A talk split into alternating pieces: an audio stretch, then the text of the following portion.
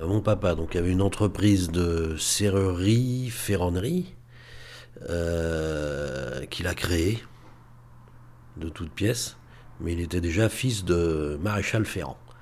Donc ça reste dans la famille quand même, ce, métier des, métaux et de la forge. Donc euh, par la suite, euh, donc mon papa ayant eu un accident, c'est ma maman qui a repris l'entreprise familiale. Et euh, moi, je l'ai repris après euh, l'âge de 25 ans. J'ai arrêté les études et puis je suis parti dans ce métier. C'était pas du tout euh, mon intention d'être dans ce métier-là aujourd'hui. Moi, j'étais plutôt parti pour faire de la menuiserie, travailler le bois plutôt que le fer. Mais on y est arrivé quand même, puisqu'aujourd'hui, on fabrique de la fenêtre en acier. On reste dans la menuiserie, mais pas avec le même matériau. La fenêtre m'a toujours intéressé, et je trouvais tellement les fenêtres moches que j'avais envie d'en faire des belles en fait. Et du coup, ça fonctionne.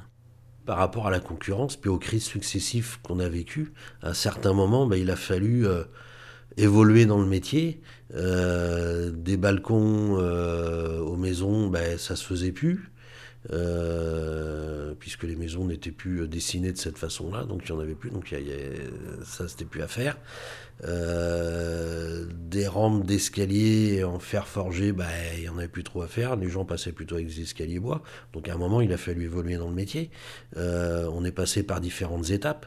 Moi, quand j'ai repris l'entreprise, ben, on a commencé à répondre à des appels d'offres, c'est-à-dire faire des chantiers plus importants pour des constructions d'immeubles, pour des immeubles soit d'habitation, soit de bureaux.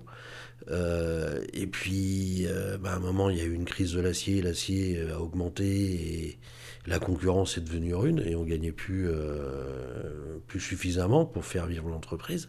Donc là, il a fallu révoluer vers une autre spécialité et c'est là qu'est arrivée la menuiserie acier quoi, chez nous où là, on n'avait pas de concurrence directe. Nous sommes euh, en principe entre 7 et 8. Là, en ce moment, on est un peu moins nombreux parce qu'il y a moins de travail. Et bon, ça a l'air de revenir actuellement, donc euh, je pense que l'effectif va réaugmenter.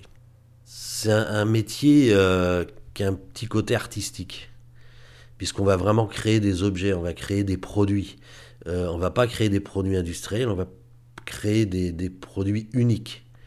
C'est-à-dire que lorsque nous, on va fabriquer une verrière, une véranda ou une fenêtre, euh, elle va avoir un dessin particulier qui va être créé soit avec un architecte, soit directement avec le client. Et, là, donc, l'ouvrage va, être une pièce unique. Donc, c'est vraiment de la création. Après, il faut, euh, avoir, oui, réussir à, se projeter dans une vision déjà du produit fini. Euh, donc ce, qui reste un petit peu ce, côté artiste en fait. Faut, faut déjà, euh, ce que je dis toujours, quand on ferme les yeux, si on n'a pas vu le travail euh, terminé avant de commencer, on n'y arrivera pas quoi.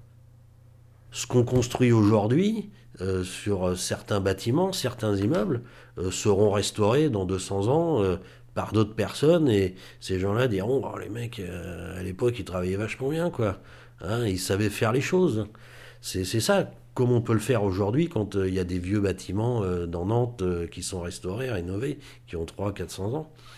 c'est toujours intéressant de repasser derrière des gens qui ont été ben, avant nous dans ces métiers-là, dans des conditions qui n'étaient pas celles qu'on a aujourd'hui. Je pense que tous ceux qui travaillent dans le bâtiment sont contents de laisser cette trace, ce passage. Moi, je me souviens de, ben, la maison que j'ai achetée, qui est une maison ancienne le charpentier était apprenti à l'époque, qui a fait la charpente, est venu me voir en me disant, euh, il avait 90 ans déjà, en me disant, tu sais, euh, quand j'étais apprenti, c'est moi qui ai fait la charpente de la maison.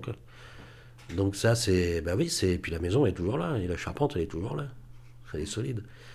Donc c'est pour ça, ouais, je pense qu'on laisse, on laisse une trace dans, dans l'histoire de la construction et du bâtiment, on laisse une trace sur, sur Terre.